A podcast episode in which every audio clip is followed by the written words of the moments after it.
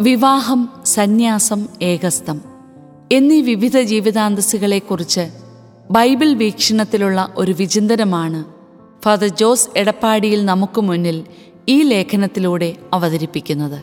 ആമുഖം. മനുഷ്യ സംസ്കാരത്തിന്റെ വികാസ പരിണാമങ്ങളിൽ ആധുനിക സംസ്കാരത്തിന്റെ തുടക്കത്തിലാണ് വിവാഹവും കുടുംബസങ്കല്പവും രംഗപ്രവേശം ചെയ്യുന്നത്. സാമൂഹ്യ ജീവിത വ്യവസ്ഥയുടെ സുസ്ഥിതിക്കും സമാധാനപൂർണമായ നിലനിൽപ്പിനും വികാസത്തിനും ഒഴിച്ചുകൂടാനാവാത്ത ഒരു അവശ്യ ഘടകമായി പരിണമിച്ചുണ്ടായതാണ് വിവാഹവും കുടുംബവും. ഒരു നെസസറി ഈവിൾ എന്ന് ഇവയെ വിളിക്കുന്നതിലും അപാകതയില്ല. കാരണം മനുഷ്യർ പരസ്പരമുള്ള ആദ്യ സംഘടനം ഇണയ്ക്കു വേണ്ടിയും ഇണയുടെ മേലിലുള്ള ആധിപത്യത്തിനു വേണ്ടിയുമായിരുന്നു എന്ന് അഭിപ്രായപ്പെടുന്നവരുണ്ട്. ഇരയ്ക്കു വേണ്ടിയുള്ള മത്സരം വിശപ്പടങ്ങുന്നതോടെ അവസാനിക്കുന്നു.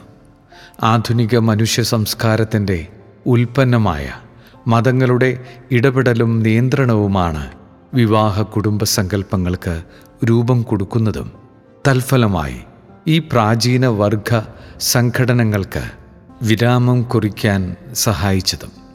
ഒരു മാക്സിയൻ വീക്ഷണമാണെങ്കിലും ചരിത്രപരമായി ശരിയാണ്.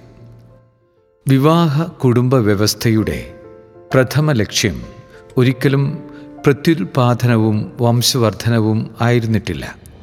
അവ പ്രകൃതിദത്തമായ ലൈംഗിക ചോദനയുടെ കേവല ലക്ഷ്യവും സ്വാഭാവിക ഫലവുമാണ്.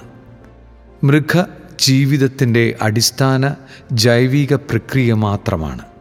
അതുകൊണ്ട് വിവാഹം കുടുംബ വ്യവസ്ഥയുമായി ഇവയെ ബന്ധപ്പെടുത്താനാവില്ല. മതങ്ങൾ ക്രമേണ അതത് സംസ്കാരങ്ങളെ സ്വാധീനിക്കാനും നിയന്ത്രിക്കാനും തുടങ്ങിയപ്പോൾ മനുഷ്യന്റെ സ്വാഭാവിക ജൈവിക ചോദനകൾ ഉൾപ്പെടെ ജീവിതത്തിന്റെ സമസ്ത മേഖലകൾക്കും മതാചാരാധിഷ്ഠിതമായ മാനങ്ങളുണ്ടാകുകയും ലൈംഗികതയും പ്രത്യുൽപാദനവും വംശവർദ്ധനവുമെല്ലാം കൂട്ടിക്കെട്ടി വിവാഹ കുടുംബ വ്യവസ്ഥയുടെ ചട്ടക്കൂട്ടിൽ അടയ്ക്കപ്പെടുകയും ചെയ്തുവെന്നതാണ് യാഥാർത്ഥ്യം. ബൈബിൾ ദർശനം. സ്ത്രീ പുരുഷ ദ്വന്ദ്വത്തിൽ നിന്നാരംഭിച്ച വിവാഹ ബന്ധത്തിന് ബൈബിളിൽ പ്രത്യുൽപാദനവും വംശവർദ്ധനവുമെന്ന കേവല ലക്ഷ്യത്തിനപ്പുറം ദൈവ മനുഷ്യ ബന്ധത്തെ പ്രതിഫലിപ്പിക്കുന്ന അർത്ഥതലമാണുള്ളത്. നിയതമായ ഒരു ദാർശനിക നിയമ സംഹിതയുടെ പിൻബലത്തോടെ ആവിർഭവിച്ച ഏകദൈവ വിശ്വാധിഷ്ഠിതമായ ആദ്യ മതമാണ് യഹൂദമതം. യഹൂദമത ദർശനങ്ങളുടെ പിന്തുടർച്ചയും പാരമ്പര്യവും പേറിയാണ് ക്രിസ്തുമതവും രംഗപ്രവേശനം ചെയ്തത്. അതുകൊണ്ട് തന്നെ എല്ലാ ക്രൈസ്തവ സഭാവിഭാഗങ്ങളുടെയും പാശ്ചാത്യ പൗരസ്ത്യ ഭേദമന്യേ വിവാഹ കുടുംബ ജീവിത ദർശനങ്ങൾ പഴയ നിയമ പഠനങ്ങളുടെ വെളിച്ചത്തിലാണ് ഉരുത്തിരിയുന്നത്. പുതിയ നിയമചിന്തകൾ അവയ്ക്ക് പൂർണത നൽകുകയും ചെയ്യുന്നു. ദൈവമനുഷ്യ പാരസ്പര്യത്തിൽ അധിഷ്ഠിതമായ ഒരു ലോകവീക്ഷണവും മനുഷ്യ ദർശനവുമാണല്ലോ പഴയ നിയമം മുന്നോട്ട് വയ്ക്കുന്നത്. ഉൽപ്പത്തി ഗ്രന്ഥത്തിലെ സൃഷ്ടി വിവരണത്തിൽ അവസാന സൃഷ്ടിയായി മനുഷ്യനെ അവതരിപ്പിക്കുമ്പോൾ ആ സൃഷ്ടി കർമ്മത്തിന് ചില പ്രത്യേകതകളുണ്ട്. ഒന്നാമതായി ഇതര ജീവജാലങ്ങളിൽ നിന്നും തികച്ചും വ്യത്യസ്തമായി സ്വന്തം ഛായയിലും സാദൃശ്യത്തിലുമാണ് ദൈവം മനുഷ്യനെ സൃഷ്ടിക്കുന്നത്. മനുഷ്യന് ദൈവത്തോടാണ് കൂടുതൽ സാമ്യമെന്നും ദൈവത്തോടൊപ്പമുള്ള സഹവാസവും സഖിത്വവുമാണ് മനുഷ്യജീവിതത്തിന് പൂർണത നൽകുന്നതെന്നുമാണ് ഇതിനർത്ഥം. രണ്ടാമത് ആദ്യ മനുഷ്യനെ പുരുഷനും സ്ത്രീയുമായി ദൈവം വേർപിരിക്കുകയാണ്. ഒരു സൃഷ്ടി എന്ന നിലയിൽ പരിമിതനായ മനുഷ്യനും സൃഷ്ടാവും അപരിമേയനുമായ ദൈവവും തമ്മിലുള്ള സഖിത്വവും സഹവാസവും പ്രായോഗികമായി എളുപ്പമല്ല എന്ന വസ്തുതയാണ്. സ്ത്രീ പുരുഷ ദ്വന്ദ്വത്തിനടിസ്ഥാനമായി ഇവിടെ സമർത്ഥിക്കാൻ ശ്രമിക്കുന്നത്. ഈ രണ്ട് വിവരണങ്ങളും രണ്ട് പാരമ്പര്യങ്ങളിൽ നിന്നും എടുത്തിട്ടുള്ളതാണെന്നുള്ള കാര്യം വിസ്മരിക്കുന്നില്ല. മേൽപ്പറഞ്ഞ വിവരണങ്ങളിലൊന്നും സ്ത്രീ പുരുഷ ബന്ധം ഒരു പ്രത്യുൽപാദന മാർഗവും ലക്ഷ്യവുമായി കടന്നു വരുന്നില്ല. ചുരുക്കത്തിൽ പഴയ നിയമ പാരമ്പര്യമനുസരിച്ച് സ്ത്രീ പുരുഷ സഖിത്വം മനുഷ്യത്വത്തിന്റെ പൂർണതയിലേക്കുള്ള വളർച്ചയിൽ പരസ്പര പൂരകമാകാനുള്ളതാണ്. സന്താനോൽപാദനമാകട്ടെ ഒരു ദൈവിക ദാനവും ദൈവാനുഗ്രഹത്തിന്റെ അടയാളവുമായി മറ്റൊരു തലത്തിലാണ് നിലകൊള്ളുന്നത്. മേൽപ്പറഞ്ഞ വിവരണങ്ങളിൽ പരോക്ഷമായി സൂചിപ്പിക്കുന്ന മറ്റൊരു വസ്തുത കൂടിയുണ്ട്. അതായത് ദൈവവുമായി നേരിട്ട് സംവദിക്കാനും ദൈവസാന്നിധ്യത്തിൽ ജീവിക്കാനും സാധിക്കുന്ന ഒരു മനുഷ്യവ്യക്തിക്ക് തന്നിൽ തന്നെ പൂർണത കൈവരിക്കാനാകും. സ്ത്രീ പുരുഷ ബന്ധം ഒരു അനിവാര്യതയൊന്നുമല്ല എന്നർത്ഥം. അതുകൊണ്ട് പഴയ നിയമത്തിൽ വിവാഹത്തിന്റെ പ്രഥമവും പ്രധാനവുമായ ലക്ഷ്യം പരസ്പര പൂരകമാകേണ്ട സ്ത്രീ പുരുഷ സഹിത്വവും അതുവഴിയായി സഫലമാകേണ്ട ദൈവ മനുഷ്യ ബന്ധവുമാണ്.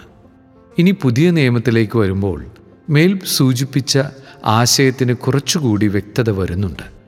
ദൈവം യോജിപ്പിക്കുന്ന പവിത്ര കർമ്മമാണ് വിവാഹമെന്ന് യേശു പഠിപ്പിക്കുന്നു.